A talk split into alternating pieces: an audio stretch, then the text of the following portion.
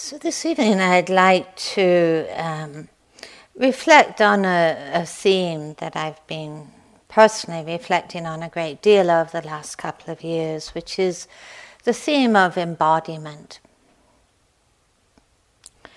As much as we can tell from the early texts, this man that we know as the Buddha was many, many things. He was probably the world's first psychologist with his very profound understanding of cognitive process, which is still supported by science today. He was an activist. He was deeply concerned with social justice and social change. He was an original teacher in the sense of he wasn't following in the footsteps so much of other teachers, but had come to his own understanding and his own investigation to really come to a path of liberation which really hadn't ever been taught in the same way before. He was also an ethicist. He was very deeply concerned with how we live with how we engage with the world, with what we embody. And the one thing the Buddha was not, he, he was not a, an escapist. he was not into uh, finding or, or uh, divorcing himself, disconnecting from the world, uh, or developing you know, transcendent states from which he didn't return. He was so much engaged in living this life as it is, moment to moment, but with an inner freedom.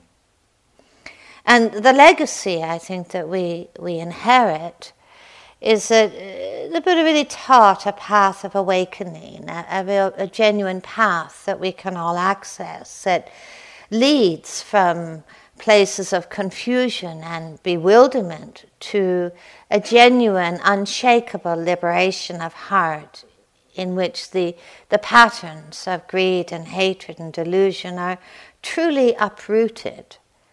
And that's some, really something very profound to envisage, isn't it?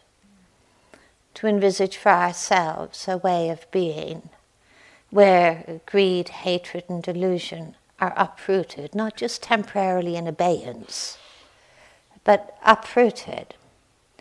And the legacy of the Buddha, of course, was actually to suggest that uh, anyone or anyone who walks this path with sincerity and with commitment and with, with dedication would come to exactly the same understandings and exactly the same liberation that he came to.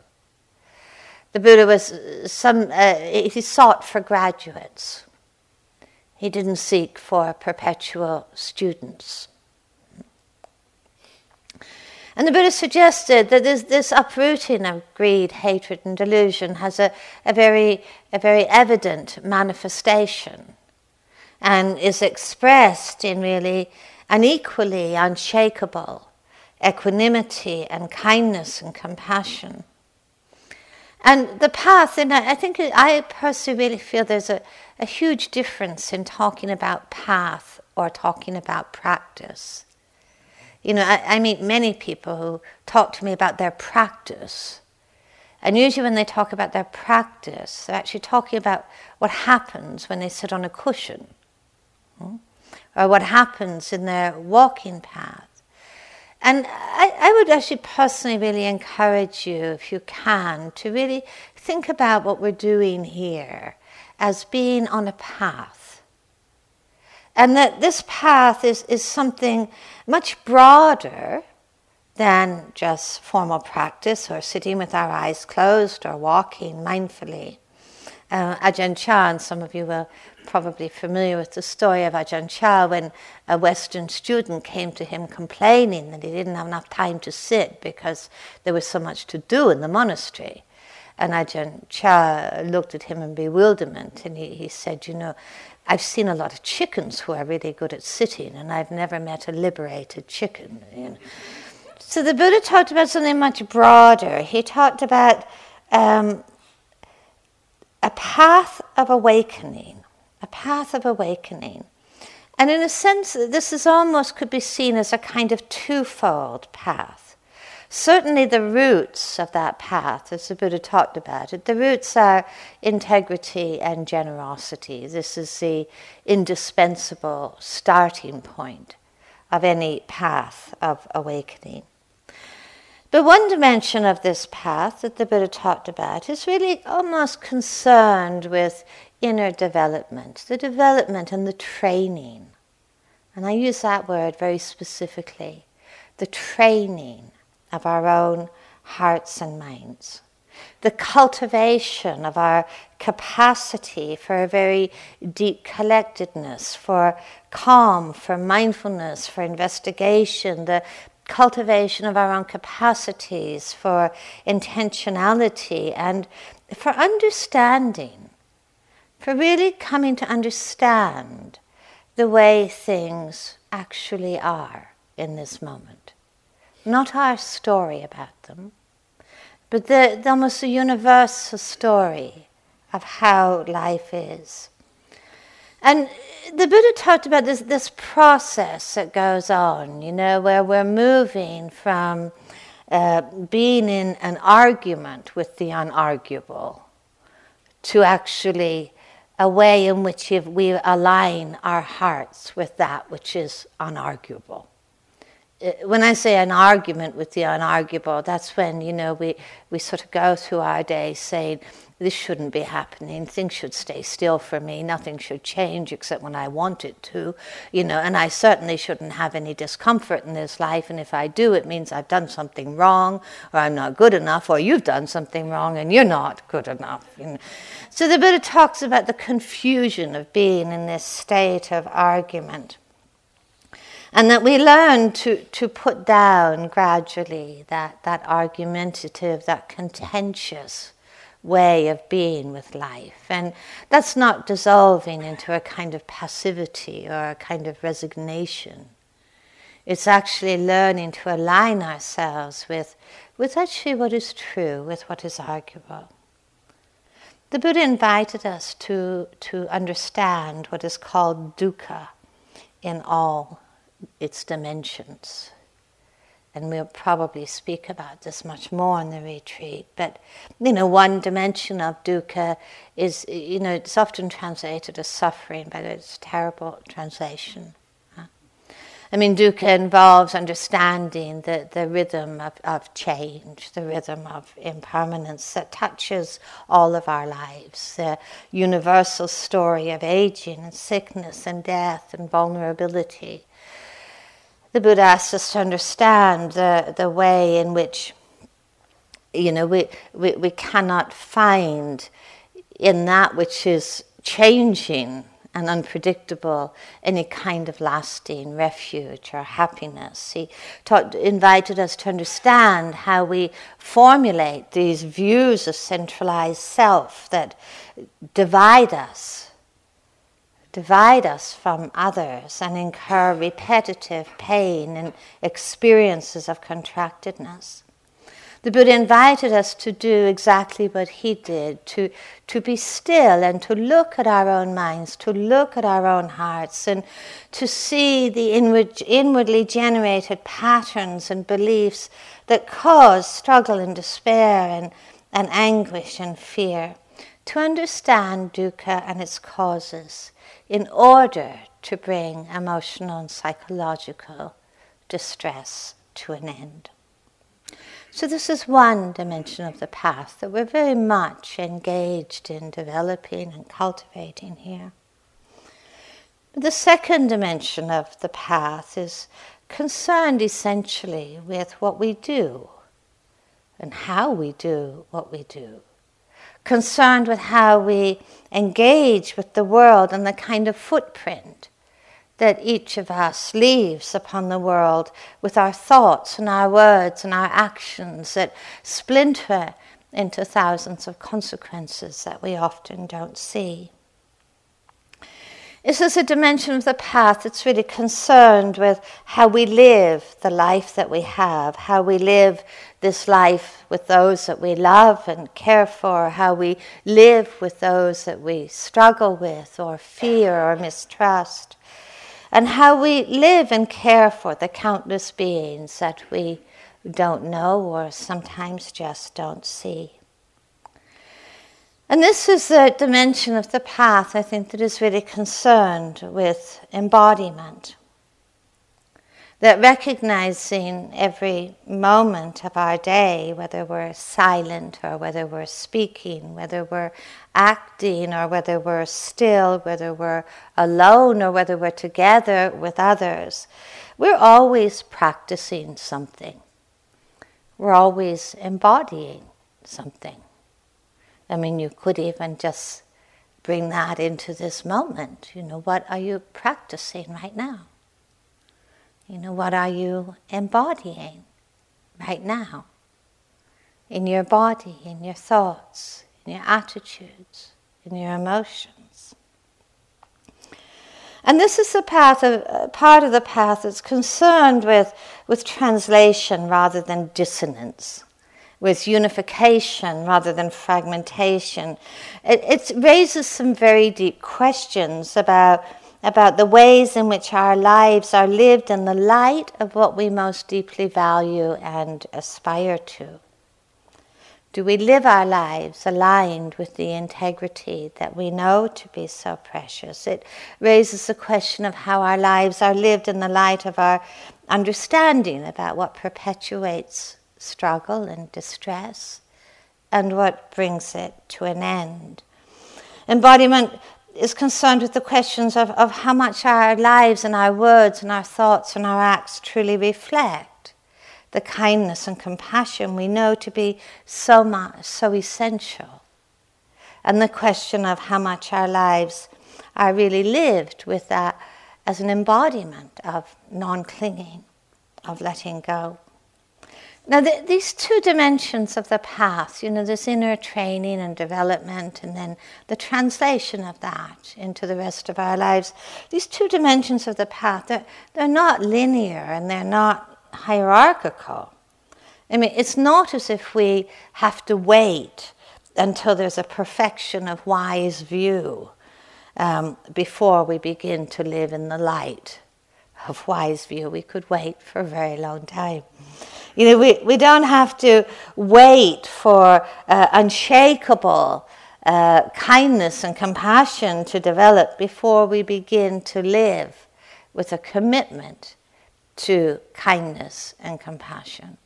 You know, one of my teachers once said, he, he said, you know, if you want to know what gener- generosity feels like, be generous. You know, if you want to know what compassion feels like, live with compassion. He never, he didn't say, you know, wait until you feel really generous and then be generous. You know, so these two dimensions of the path are not at all hierarchical. But this inner development and embodiment go hand in hand. It's the way that we care for our own well being as we simultaneously care for the well being of all of those around us. There's a, a line from the Samyutta Nikaya. It says, looking after oneself, one looks after others. Looking after others, one looks after oneself. How does one look after others? By looking after oneself. By practicing mindfulness, developing it, and making it grow. How does one look after oneself? By looking after others. By patience, non harming, friendliness and care. I think for many of us, the question of embodiment is quite rightfully and quite appropriately a challenging and even a, a diff- difficult, sometimes and even tr- deeply troubling question. You know, I think that there's many times in our lives when we can be painfully aware of the sort of gaps or sense of dissonance that is real and present in our lives. And, you know, we might deeply value kindness um, until we bump into somebody who really annoys us. And then we see the thoughts or the feelings of ill will arise so quickly. We might deeply value compassion, but then when we're often faced with distress, you know, our first reaction is one of fear and, and one of aversion and, and one of flight. You know, we might really know the toxic power of craving and how it, how it enslaves us. But you know, that second plate of food looks really good. We might, and I'm sure we've all experienced this, I doubt if this is news to anybody, you know, that we wake up perhaps in the morning or in the morning here and, you know, set the intention to be present, to be aware, and then once uh, again, you know, find ourselves ambushed by thoughts and emotional storms, or else we just fall asleep. You know, how many of you came into the hall today and said, I think this is a really good time to just be dull? Probably not. You probably came with the intention. The intentions, we keep seeing how intentionality gets sabotaged by habit patterns that are often so historical. We might have the intention to, to speak with kindness, and then something pops out of our mouth we really wish hadn't. This is such a it's such a challenge, isn't it? You know how many people leave a retreat with so many good resolves, you know, about sitting every day and reading a discourse every morning, and then, you know, a good movie comes along, and we just forget. We just forget. The power of forgetfulness can be so strong. And, and, and it's really what we take on when we come here. I think it, it takes a tremendous amount of courage to be willing to sort of take on that power of forgetfulness that so easily sets us into the world of habit and the world of reactivity. I mean, intellectually, we know we can't grasp hold of ever changing reality, don't we? Does anybody think they can, by the way? But it doesn't stop us heroically trying.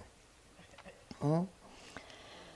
We know the, the sense of, of, of, of selfie, you know, the, the idea of, of, of self being a process rather than a noun, you know, makes a lot of sense.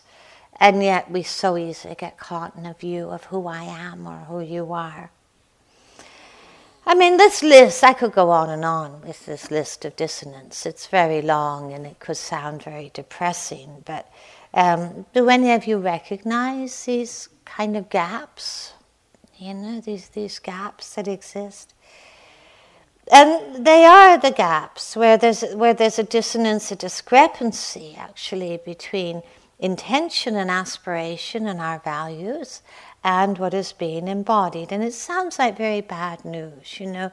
And I think it can be a source of great discouragement for people, not only in their lives but also on retreat. You know, it can feel very discouraging when we keep falling through the gaps and it, it, it can easily become a place where people get so judgmental about themselves. You know, I should be doing better. You know, all these years I've been meditating, I still did that dumb thing. You know? All these years I've been meditating, and I, and I still find myself fascinated by the notice board. Uh, you know, it, it can be so, in a way, so discouraging. But actually, it is not bad news we could do just as the Buddha did to recognize that this is actually where we practice. Dissonance is where we practice. Um, there's so much of this path is about healing dissonance, about healing the gaps, about healing these places of discrepancy. And you know, this was as true 2,500 years ago as it is today. You know, I, I know this this one discourse, you know, where where you know someone is, is coming to the Buddha, you know, with with such a sense of despair. It sounds like in the discourse, you know, all the things that I just don't seem to be changing are not changing quickly enough, and the Buddha so recognized the, the kind of intractable historical nature of many of our habit patterns. And, And in speaking to this student, you know, the Buddha's going through this long list of antidotes to habit patterns, you know, and each time he begins a new proposal or a new suggestion, he, he kind of precedes it by saying, and if it still arises, you know, and the discourse goes on, and if it still arises, and if it still arises, you know, this, this sense of this remarkable patience. And I think we, we see a, a, kind of tension in waking up, and I don't think that's a negative tension. There's a tension in waking up where our patterns of confusion and, and reactivity are kind of coexisting with our intentions. Hmm? This is a coexisting paradigm you know, our intentions and aspirations on one hand, and on the other hand, some of these very historical patterns of confusion. And this is actually where the path takes root in embracing that tension, in our willingness to explore and to investigate that tension. Not to see it as negative, but actually to see that this is a creative tension of beginning to wake up. So, excuse me, to the topic of embodiment. I think about what is it? I think of three areas of embodiment that are really uh, part of one tapestry. The first of those areas to understand what it means to, embo- to be an embodied human being, what it means to inhabit this body very fully. The second area of embodiment, I think, is really concerned with the embodiment of the attitudes and qualities that truly transform our hearts and lives. And the third area of embodiment is the embodiment of understanding, the embodiment of insight. So I'd like to go through these three areas a little bit what is it to be to embody this body with mindfulness and understanding? I think it's clear to all of us just how much value this teaching gives to establishing mindfulness within the body.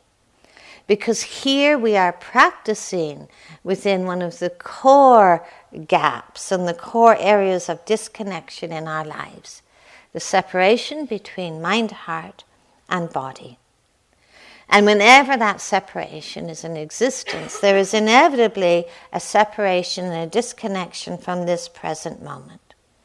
And this is something really to check out for yourself. When the mind is disconnected from the body, where do we go? Somewhere else into past, into future. I mean, we don't literally go, uh, it's not literally into past and future, but we become lost in thought about past and future, lost in preoccupation, lost in proliferation. And it's, so it's no surprise, I think, that the very largest section in the Satipatthana Sutta is given to mindfulness of the body. The other sections are tiny, but this is the big one. Um, it is not just a, a Buddhist teaching. You know, Walt Whitman once said that everything we have ever done, everything we do, and everything we ever will do, we do within this body. When we begin to sense being mindful within the body, we see this is always a present moment experience. Hmm? It's all, the body is always a present moment experience. We, we do not have last year's broken leg right now, and we don't have next year's toothache. We have what is happening in this present moment. And we also see that the body is, it, it's hardly even hard, it's hard to think of it as a noun, it's a process. Hmm? The body is a process, this endlessly changing composite of, of uh, conditions and process. And the, the Buddha's instructions were very simple whether standing, sitting, walking, or lying down, whether coming or going, establish mindfulness within the body. And even went so far as to say when there is no mindfulness of the body, there is no mindfulness at all. It's quite a big statement. And I think this is this think of the challenge of this when we're not established in the body, how we're disconnected from the present moment, and we're in a world of constructs. We're in a world of constructions. Yet we learn to come back. Moment to moment, we learn to come back.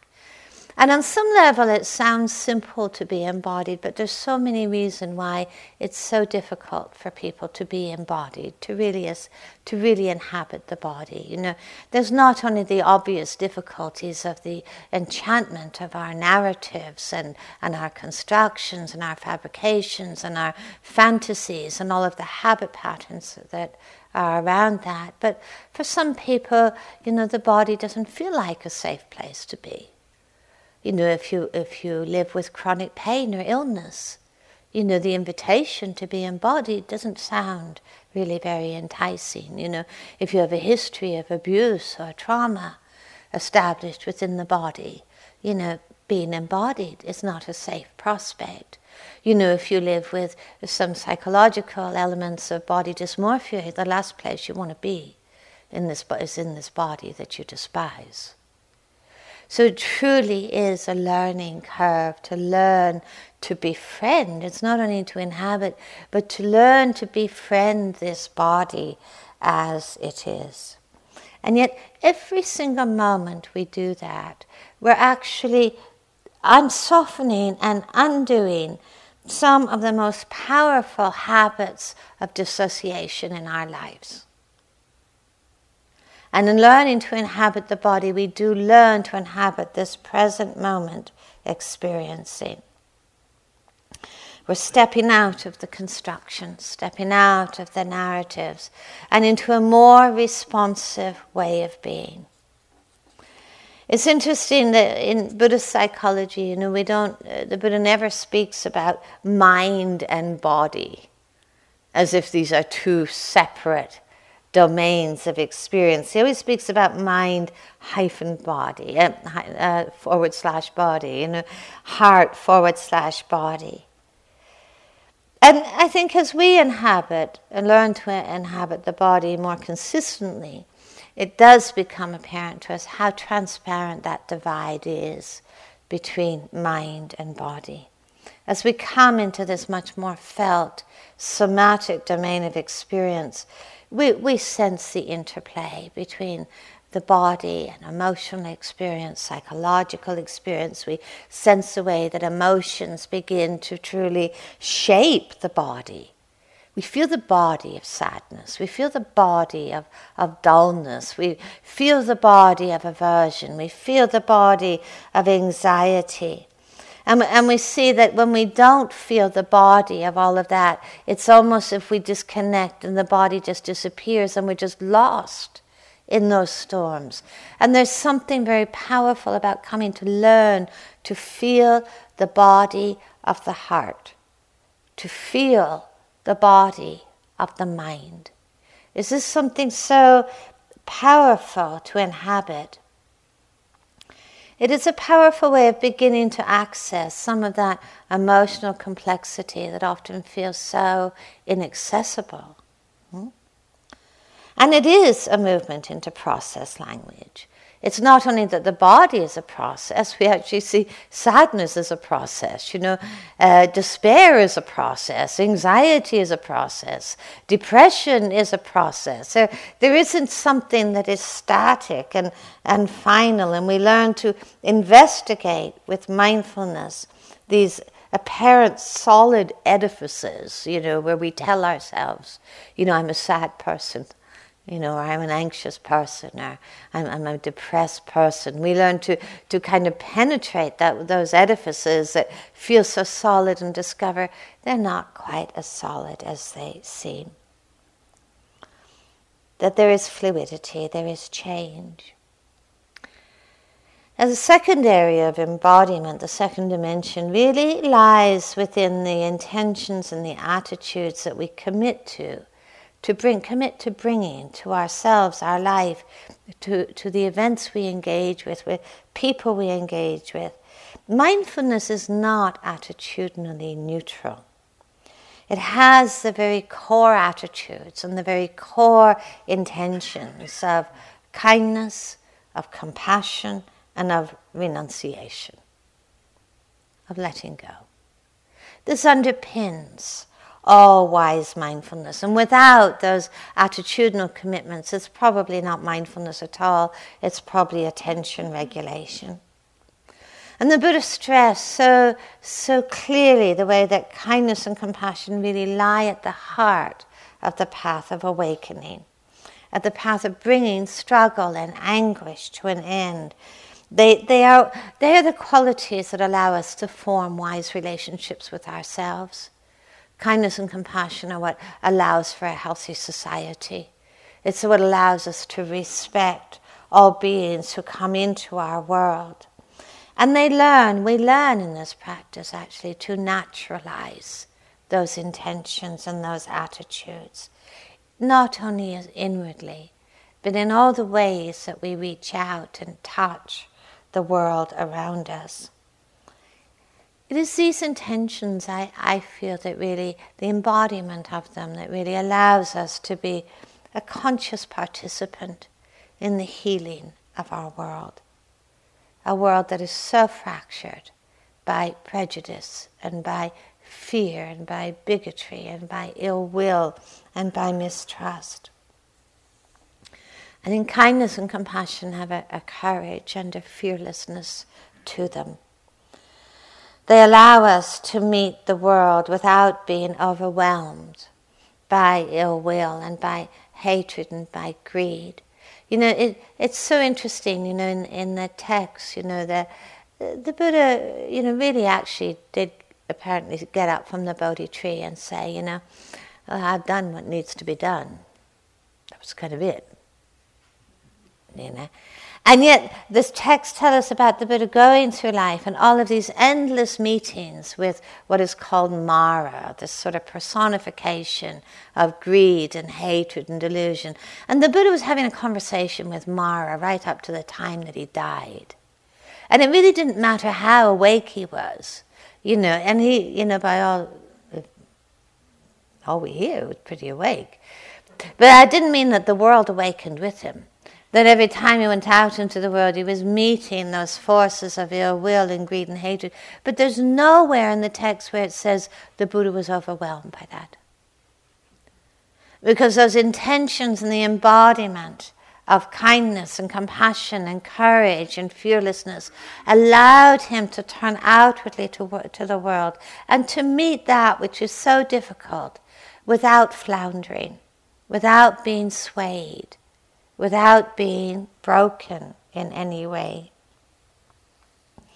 And these qualities of kindness and compassion, you know, they're not separate from insight. They are the embodiment of understanding. Um, in, you know, they're not like optional extras. You know, I, I, think there's a certain snobbishness that you know happened in Buddhism around 1500 years ago. You know, where kindness and compassion got to be seen as a sort of like poor cousins of insight. You know, like you did the real thing, you got the wisdom, and later on, if you had a little bit of spare time, you did a bit of kindness and compassion. And it, it's not how it's presented in the text. These, these are interwoven with genuine understanding and awakening. They are a kind of mindfulness. And the, and the Buddha put it so clearly in the Metta Sutta. You know, he says, with friendliness for the whole world should one cultivate a boundless heart, above, below, and all around, without distinction, without hate, without ill will, standing or walking, sitting or lying down, whenever one is awake. May one stay with this recollection. This is called the most noble way of living in this world here and now. It sounds, in a way, like a big ask, but of course, the size of the task is only ever equal to the size of the moment. You know, and it is so important for us to be, you know, we are developing that sensitivity and, and that awareness of, of this kind of dissonance, this tension between our intentions and, and habit patterns. And so many moments in a day, isn't it? We, we sort of stand in that moment where we say, ah, there's ill will, could go there. There's compassion or kindness, could go there. We're learning to make those choices that liberate, that liberate our own hearts, but that also liberate the world around us from the ill will in that moment. The cultivation of these attitudes, of course, are not only brought inwardly, but they teach us to widen the circle of our concern, to extend our attention, uh, our capacity for inclusivity, our capacity for compassion, to embrace the felt and lived experience of the universal story of all bodies those that we love and care for, those that we struggle with, those that we don't know. But knowing simply in that universal story that they, like us, long to be free from pain, long to be free from distress and loneliness, that they, like us, the person in front of us, longs to be respected, to be accepted, to be understood, to live with dignity knowing that the person before us, like us, has the capacity for ill will and hatred and judgment. And they, like us, hold the capacity to transform the shape of their minds and their lives. You know what I see in, in, in you know, so many years of, of teaching and in my own practice, what I see so clearly is that the shift from ill will and fear and aversion to kindness and compassion and responsiveness is actually the most powerful shift that any of us can make. I think it changes the landscape of our world, both inwardly and outwardly. It's not a shift that we make just once. it's a shift that we might make a hundred times in a single day. But we're learning to make that shift, and we're learning to make our home in this most noble way of being in this world. Ill will is so powerful, you know, it's one of the ones the Buddha really spotted. So powerful in its capacity to fracture, its capacity to create fear and anxiety, and how ill will creates the other the other. Sometimes the other is external, you know, the people we define as being the other, the people that we uh, mistrust or, or feel anxious about or fearful of or ill will towards. And you notice, you notice that whenever we create the other, we create much more the solidified sense of me simultaneously. And sometimes the other that is created through aversion and ill will is created inwardly. The body that we can't accept, the pain that we fear, the, the thoughts and the emotions that we feel contempt for that become the other. And exactly that same fracturing deepens and grows. It's always interesting, you know, making that shift, you know, from ill will, I think, to befriending and compassion. You know, it's it's not immediate. It takes a lot of practice. It takes a lot of commitment. Something else it takes is restraint. That's not a very popular word, really, in our culture. You know. I was teaching somewhere in, in Europe. Uh, Europe, I will not name the country um, but it was being translated, and I was using the word restraint, and suddenly the translator stopped and looked at me in total bemusement and said, Well, you know, in our language, we don't actually have a word for restraint. And I thought, Oh. Because so interesting, if you don't have a word for something, you actually don't have a thing. You don't actually have it, you know. I mean, you actually don't know what it means. You don't know what it looks like. You know, language is helpful sometimes. But every word that I, you know, when I tried to probe it a little bit, every word they had that came close to restraint had some sort of connotation of suppression. some sort, some sort of connotation of like pushing some, some a very negative connotation of putting something down. You know, whereas in Buddhist psychology, restraint is the forerunner of renunciation. It's the forerunner of letting go. You know, restraint is about really having sufficient awareness within ourselves to make a pause. You know, rather than being pushed by every impulse that arises, including the impulse of ill will, which is a very powerful impulse learning how to pause in the midst of ill will, learning how to pause in the midst of anxiety, learning how to pause in the midst of fear, rather than heaping, you know, fuel upon the flames, learning how to pause and learning what it means to bring compassion and kindness to ill will and to anxiety and to fear because these are not something to judge and to condemn. But these are places of tremendous distress within ourselves, not only within our world, but within ourselves. When we learn to change the shape of our minds, we do change the shape of our worlds.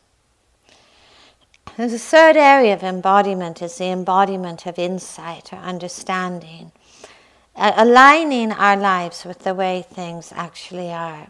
It's easy to live in a world of shoulds, isn't it? Shoulds that we impose upon ourselves, the way I should be, the way you should be. We're, we're very generous with our shoulds, we might say, you know. The way you really should be right now, you know. Uh, we, we impose it upon so many things, and it's always a kind of moment of disconnection, a moment of dissociation. And you might, you know, every time you hear the word should in your own mind, you might just have a little curious peek at how much aversion is there. You know, and how much how much resistance is there and, and how much pushing away might actually be there. We are learning what does it mean to align ourselves with the way things actually are? You'll hear that phrase a lot in Buddhist teaching, you know, the way things actually are. It's not a statement of ideology, by the way. The way things actually are is what we can all universally agree upon if we look quite closely. Hmm? Things change. Hmm? There's very little certainty in this world. There's very little predictability in this world. You look around you in this room, there is no one in this room who is not going to age and die. Hmm? There's very little solid that we can rely upon for security. If we look quite closely, it's actually pretty difficult to find any fixed sense of me. What a changeling creature I am. I'm happy at breakfast, sad at lunch, depressed at dinner time, and elated by nine o'clock. And it's, like, it's very hard to find any me that I'm going to carry through my life as some fixed narrative. This is what we can universally agree upon. Ah, this is actually the way things are. It's not news. You know, I find it what's so curious, you know, the, the kind of the teachings of the Buddha about the way things actually are, very, it's not news to anybody. I mean, nobody comes on retreat and hears about impermanence for the first time for crying out loud. You think, wow, that's amazing. Never knew that. it's not news. We know this. We know this. But it's not very easy to live our lives in the light of it, is it? And that's sort of the difference between knowing and insight, isn't it? Is that insight really generally has implications.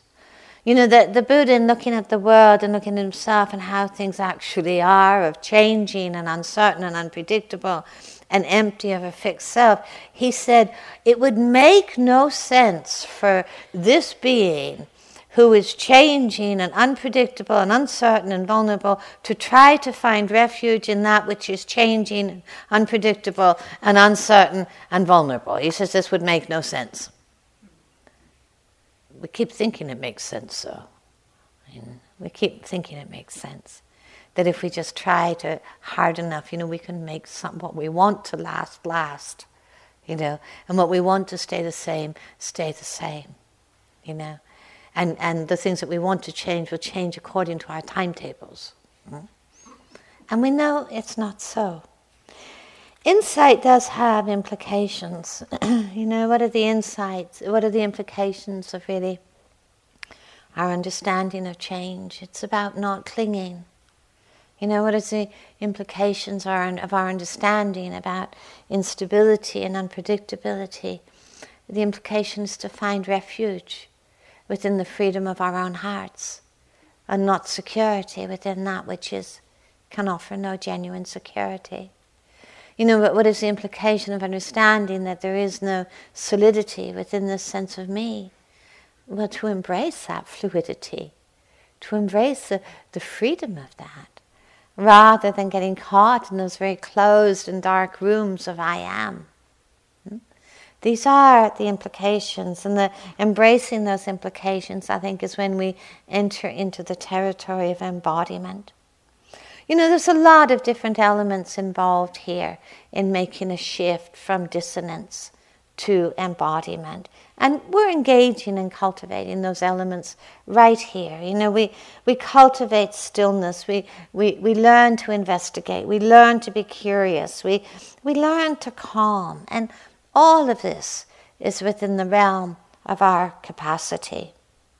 You know, we learn to befriend in moments of aversion. We learn to, to be still in the moments that agitation is arising. We learn to turn towards the moment rather than to turn away from. And this is all within the realm of our capacity here. And this, this is what, how we are moment to moment, truly learning to walk new pathways of balance, of a lived understanding in which struggle and distress and pain can come to an end. Life doesn't come to an end, but our arguments can come to an end. And we can learn the tremendous freedom of our hearts that comes with, with no longer being caught in those arguments and dissonance and living the understandings that really liberate the heart. I really encourage you on this retreat to really think of yourself as being a student of awakening. You know, of being really a student of compassion, of being a student of freedom, about a student of understanding. This, this is the invitation of, of being here. I Thank you for your attention. We just have a moment quietly together and then we'll go into a walking period.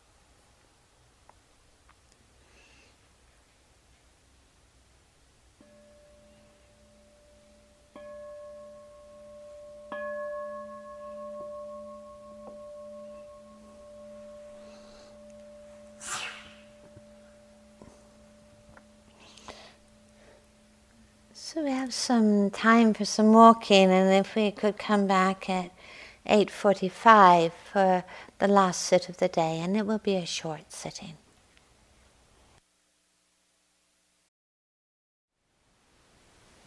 Thank you for listening. To learn how you can support the teachers and Dharma Seed, please visit dharmaseed.org slash donate.